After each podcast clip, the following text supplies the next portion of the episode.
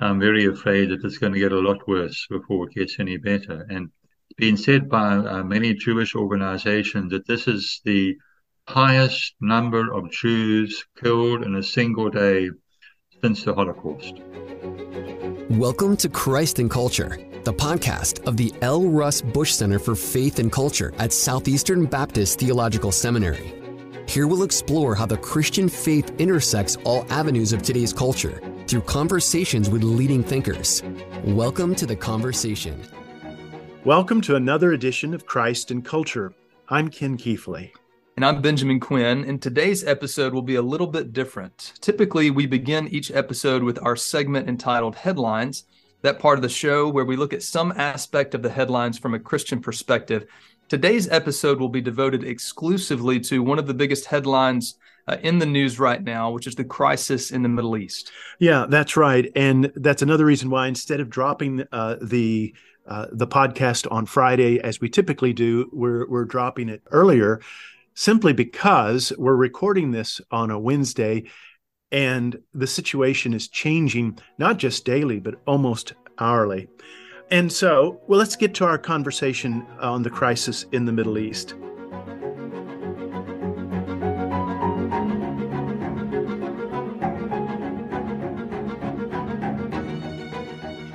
In recent days, the world attention has been glued to Hamas's deadly terror attacks in Israel and Israel's response.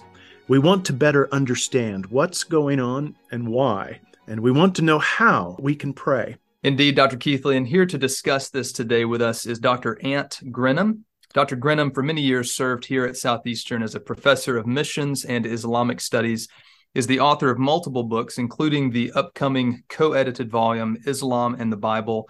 Uh, he has a fascinating background, as he will share with us. Dr. Greenham, thank you for joining us today. Certainly. Thank you for the privilege. And it's my prayer that the Lord will use what I have to say and it'll be beneficial to everyone who listens. You do have a, a fairly unique background in that you have uh, served as a diplomat in the Middle East. Tell us a little bit about your story. Certainly. I was a South African diplomat, and from the South African side, I served both the former apartheid government and the post apartheid governments in different situations, both in the Middle East. I was the third secretary at the South African Embassy in Tel Aviv, Israel, from 1981 to 1984. And at that time, I was just immersed in the whole Israeli situation, got to know Israel really well also got to know the Palestinians a little bit because my sister's friend married a Palestinian. So we got to go to Gaza a couple of times and hear things from perspective of people living there. It was my first stint in the Middle East. The second was quite a few years later. This is now after everything's changed in South Africa. We have a move towards a post-apartheid situation. I was asked to open the first ever South African embassy in Amman, Jordan that in December of 1993, and I stayed there until June of 1998. I was a charge d'affaires until 1995 when an ambassador was appointed and continued as first secretary after that. That's significant to the Israel Palestine thing because the vast majority of Jordan's population is Palestinian, people who have fled there over the years and who are still very strongly attached to their original homeland on the other side of the Jordan River. I want to add three other things, if I may, to my background in addition to my being a diplomat. And those are that I did my PhD dissertation on the subject of why Palestinian Muslims become believers in Christ. My wife and I conducted interviews on that in 2003. Subsequent to that, my son has married a Jewish believer, which means that in terms of Jewish law, her two children, my granddaughters, my youngest granddaughters, are Jewish. So I have Jewish granddaughters. And they lived in Israel for seven and a half years. They just returned to the US in July. And then the other thing I want to mention is my oldest granddaughter. She's the daughter of my daughter. Uh, she's 19 years old now. She had a gap year between her high school and college. And one of the things she did at that time is she volunteered for an organization called Shevet Achim, which means brothers dwelling together. What they do, it's a Christian organization that funds people who have little children with really serious heart defects to come to Israel, where they have surgery performed by Israeli doctors. During that time, these folks are able to tell these folks the good news about Jesus, and then they go back to where they came from. And those places are both Iraqi Kurdistan, but also Gaza. My granddaughter often helped with this ministry and often went to the Erez checkpoint, which is on the border of Israel and Gaza. So I'm just saying this to say that if the situation had been different, my granddaughters, uh, all three of them, could well have been killed or kidnapped in what's happening now in um, in Israel. Yeah, what what we saw on the news over the weekend was particularly heinous. And now, as they've gone through this week of recovering uh, bodies, this seems to go almost beyond anything we've seen. Even even like the 9/11 uh, attacks, which were horrific uh, what they did to women and children seems to be something that just has has us stunned that one human being could do that to the other. You mentioned Gaza a couple of times. For most of our hearers, you, you, you compared compared to me, not just most of our hearers, you have you have so much more experience and exposure and understanding of what's going on uh, in the Middle Eastern region. You mentioned Gaza. What is the difference between Gaza and the West Bank. They're two separate Palestinian territories, and the Gaza Strip is about 25 miles long and not quite 10 miles wide. It runs on the uh, on the Mediterranean Sea, and it's bordered by mostly by Israel, and then a tiny little bit in the south, bordered by Egypt. And then quite separate is what's called the West Bank. That's the West Bank of the Jordan River. That's a much larger territory would cover places people would know from the Bible, like Hebron, Bethlehem, Shechem, which is uh, basically the Palestinian city there is Nablus. And so that is um, a much larger area, as I said, on the west side of the um, of the Jordan River. Essentially, Israel controls the West Bank, but Israel withdrew its forces from Gaza in 2005. And so Gaza has been controlled by Hamas, and I'll say more about Hamas in a minute. Yes, please do. And since uh, 2007, whereas the West Bank is controlled by the um, Palestine Liberation Organization, which signed a peace treaty with Israel back in 1993. So, although the, you've got these differences, Palestinian people tend to see themselves as, as one group of people. That would include people who live in Gaza, people who live in West Bank, people who would be refugees in other places like Jordan, Lebanon, from the diaspora, and also um, Arab citizens of Israel. About uh, two million of the nine million citizens of Israel would be would be Arab, and they would regard themselves as Palestinian as well. You mentioned, you said you talked about Hamas and the PLO. What is the difference? What what is the PLO and and what is Hamas? both groups would be pushing for Palestinian uh, liberation of one form or another. What tends to happen is these are maximalist demands, and traditionally, uh, you would see maps where the Palestinians want all of Palestine from the Mediterranean to the Jordan River. And the PLO have tended to be more political, and Hamas tends to be more religious. And let me explain a bit more about, uh, about Hamas here. It's actually an acronym. HAMAS mm. stands for Harakat al-Muqawama al-Islamiyah, which is translated the Islamic Resistance Movement. Mm. And it began just as a religious organization, and ironically enough, in the 1970s and 80s, before it became Hamas as such, the Israelis supported it because it was against their arch enemy, the PLO. All that changed in 1987 when you had what's called the first intifada or uprising against Israel. And that's when Hamas came into its own as the movement that we, we know it today. More thing about Hamas and, and, and the PLO. The PLO signed a uh, treaty with Israel recognizing its right to exist. And there's a lot of cooperation between the PLO, which ministers much of the West Bank and Israel, whereas with Hamas, not. They are totally devoted to Israel's destruction. And I just wanted to add one more thing about the, the Islamic side here. This is part of a thing that we need to appreciate that driven by Islam, Islam is, of course, not entirely monolithic. The big thing with Islam is the Muslims worship an unknowable God. For most Muslims, what that means is leave things to God and um, on their last day, on the last day of judgment, and get on with their lives. For a tiny proportion and a significant proportion, that knowable nature of God drives them to radicalism.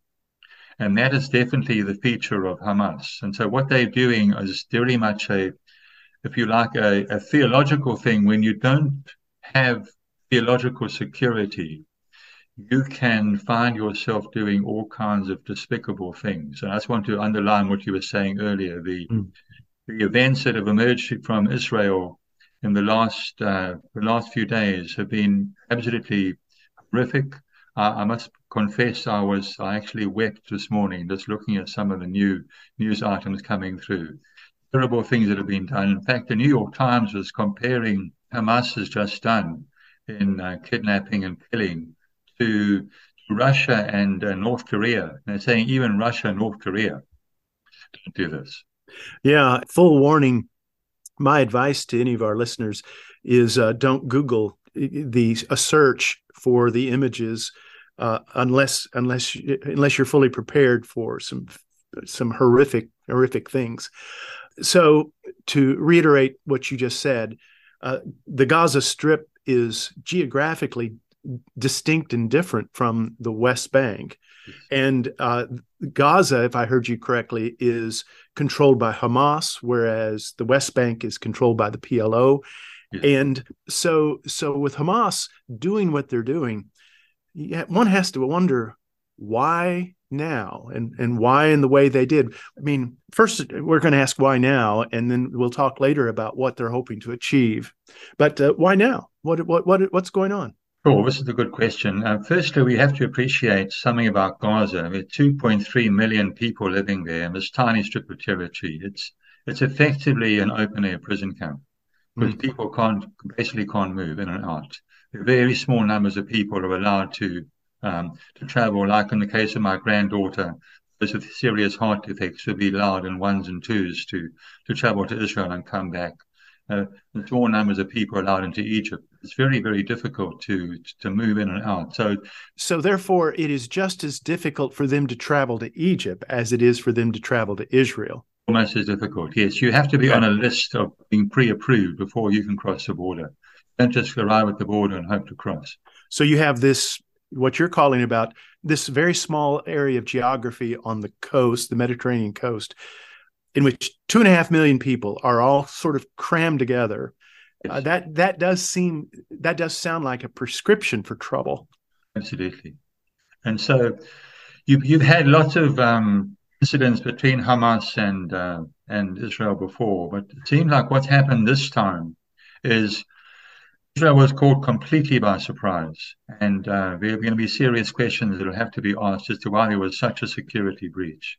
But um, why now would be um, answered by what's been happening in the last uh, five, or five years or so with the so-called Abraham Accords under the Trump administration, where Israel essentially signed peace with a number of Arab countries. That's the United Arab Emirates, Bahrain, Morocco, also Sudan, although things have fallen apart in Sudan, so we won't mention them. But then in the last month or so, was serious talk about Saudi Arabia joining this group. And what's happened is in the past, Arab states would refuse to recognize Israel until the Palestinian problem was resolved. It seems now that the, the Arab states are more interested in just going ahead and having relations with Israel because of uh, what they can get out of it. And the Palestinians is feeling that they've been left in the lurch by everybody. And so my take on Hamas is that they are managed to launch this surprise operation, which, in spite of the incredible atrocities, was obviously very well planned. And I must suspect that Iran had a finger in the pie here.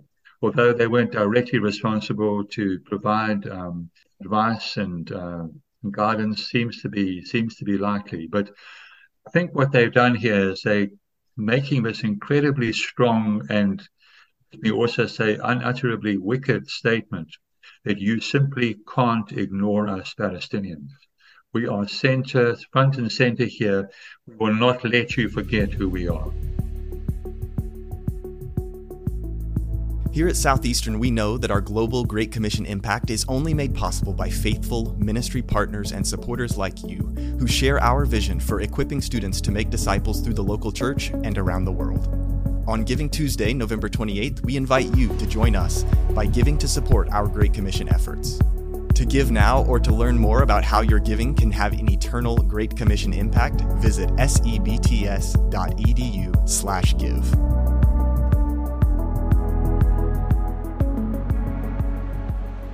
Yeah, one has to wonder what their end game is because surely they had to know that if they commit atrocities the way that they have and they take hostages the way that they have, that the response from Israel would be, well, terrifying. And, and, uh, and so one has to wonder what are they hoping to accomplish?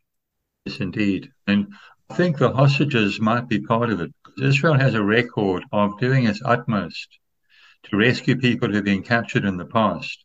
A good example was the soldier Gilad Shalit, who was captured in 2006. After five years, in 2011, he was released in exchange for 1,027 Palestinian mm. prisoners. One to a thousand. All that effort. And so I think Hamas is reckoning that the um, the hostages would have restrained Israeli the Israelis' response. That has not been the case. Well, you know, if they had just came over, attacked uh, as they often, you know, might do, and then took off with hostages, that might seem like a a, a, a remotely rational plan. The slaughtering of of of, of children in gruesome and horrific ways I can't understand what they were hoping uh, to achieve by that. I mean, that just seems like an, an act of pure hatred and pure evil. Yeah, absolutely. Um, and I, I, must say that um, you have to remember that it really is awful because of who people are. People are made in God's image. They are killing fellow image bearers. Israelis have used the phrase animals. It's actually worse than that. It's image bearers behaving in this despicable way. But I think some of the ideology that comes from an unknowable God lies behind this, and that when you are when you are loose from a, uh, a secure relationship with, with a God who, who loves you, all sorts of terrible things are possible. It's the nature of human evil. So Hamas down in Gaza has uh, attacked Israel. Uh, there's also talk about Hezbollah in the north. What's yeah. the difference? What's you know you've mentioned you've, you've explained to us uh, who Hamas is. Who is Hezbollah? Hezbollah literally means the party of God, and uh, they are a Lebanese uh, group. Uh, to a large extent, they control the country of Lebanon, which is um, uh, divided amongst different groups.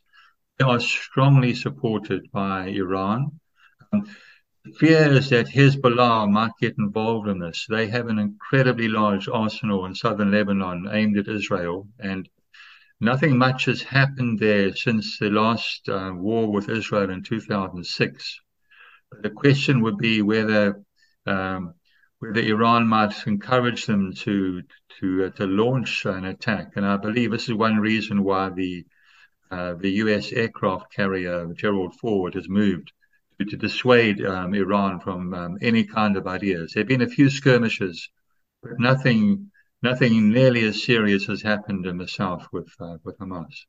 Yeah, so I can't help but notice you mentioned Hamas being funded by Iran. You say that Hezbollah is supported by Iran.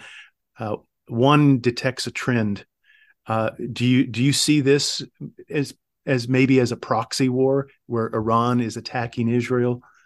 Yes, one can speculate quite a bit on this because it's a little bit fuzzy as exactly how Iran is involved because they're denying any kind of direct involvement. And all the reports I've read seem to back that up. However, question is what's happening in the world at large in terms of the world changing from a unipolar situation where the United States is, uh, without any doubt, the most powerful country in the world, to a multipolar situation. And it's very possible that Iran is uh, seeing what they can manage in terms of flexing their muscles. And as you know, they're supporting um, the Russians in their war with Ukraine, and should be um, it's a risk to see um, what can we get away with and how how how much will America respond in terms of the way they've responded in the past. I think that's where President Biden's very forceful uh, words um, uh, would be would be relevant. Yes, I I thought it was um, fascinating uh, he, that he gave perhaps what is the strongest full throated endorsement of Israel ever given by a U.S. president. I thought yeah. I I think that was significant. Yes. Yes. So going back to Hamas and in the Gaza Strip, my understanding is, is that Israel a few years back in a previous incursion uh, controlled much of Gaza and then withdrew from it because they really don't want to have to manage it. So, what do you expect Israel to do? Uh, besides, uh, we see we see a lot of of of uh, rocket and air attacks in which buildings are being destroyed. I take it that they're going to invade. What do you see Israel doing? I'm very afraid that it's going to get a lot worse before it gets any better. And one thing I want to add here, it's this uh, latest event, the set of events has been compared to the Yom Kippur War of 1973, when Israel was taken by surprise. But in many ways, this is worse because most of the people attacked and killed and taken hostage were civilians, not soldiers. And one important comparison is, is that it's not uh, just a comparison with the uh, Yom Kippur War 50 years ago, but been said by uh, many Jewish organizations that this is the highest number of Jews killed in a single day since the Holocaust. Yeah. And it, it, one has it, to factor that in in terms of how Israel is going to respond. Yeah, I think that the 9 11 analogy may be appropriate here, or something to that, where how shocked the United States uh, was at that time uh, and the way that the nation as a whole reacted. I think uh, we we should expect Israel to do uh, something very similar. You and I, Dr. Greenham, are old enough to actually remember the Yom Kippur War, and yes, that was, again, a time in which Israel was surprised. Um, and we wondered if it could be contained. What are your concerns? What, what would happen if this actually broke out into the region? Uh, I realize that we're speculating, but go ahead and speculate just yes. a little bit. Yeah, it's a fundamental rule. Never speculate about the Middle East because it's bound to be wrong. But well, uh, yeah, well, nobody's going to. Ho- yeah. we, neither one of us are prophets or the sons sure. of prophets. Let me uh, let me give you give give you my best shot here. I'm I'm very concerned about the humanitarian situation in Gaza right now. Basically, people have nowhere to go. Numerous buildings are being destroyed already. Uh, I was listening to a reporter this morning. She's been evacuated the third time, and just where do you evacuate to? yeah. evacuate to um, to the hospital, and this building after building is destroyed, and I'm, I'm very concerned about that. Also, with electricity um, cut off and no supplies coming in, this huge population, no way of sustaining itself. But then the other thing is, I suspect that Israel intends to invade Gaza with the 300,000 troops that they've called up. You're going to have to go through the entire territory. Remember, we've got 2.3 million people, apartment to apartment. These people hate them, looking for weapons. I've no doubt that they'll able, be able to do this. But the, uh, the amount of hatred that will increase from this uh, just doesn't bear thinking about. And of course, the other fear would be whether Hezbollah decides to, to get involved in whether Iran does anything. So uh, the, the dangers of escalation and especially the humanitarian side is um, great concern. Well, I was going to ask you, uh, how do you think Christians ought to pray and be praying for this situation?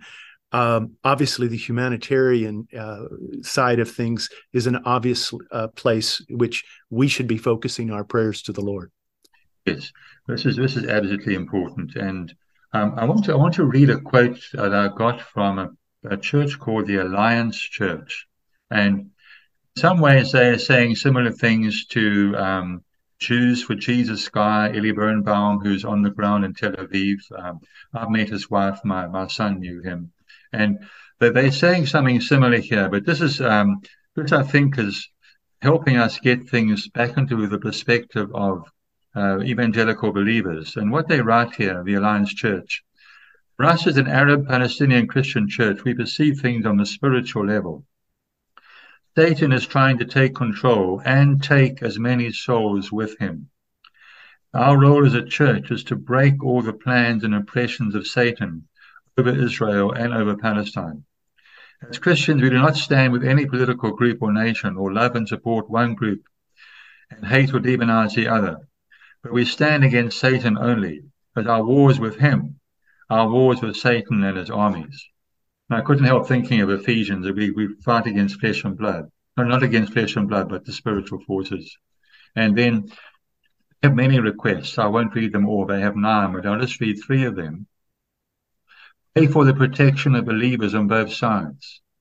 And pray for Arab believers and Jewish believers so that they may find unity in Jesus rather than division.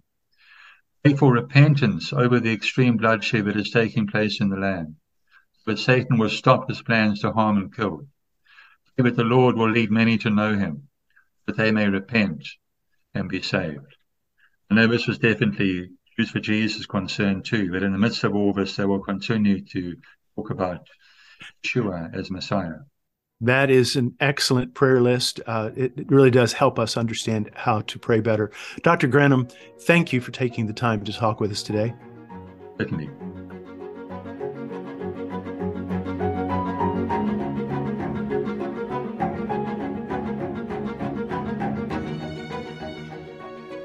Thank you all for listening. I hope that you enjoyed this podcast, that it helps you to think better about what's going on in the Middle East and certainly to pray more informed in that respect. If you enjoyed this, would you give us a five star rating and brief review on your podcast platform? Thank you again, and we'll see you next week.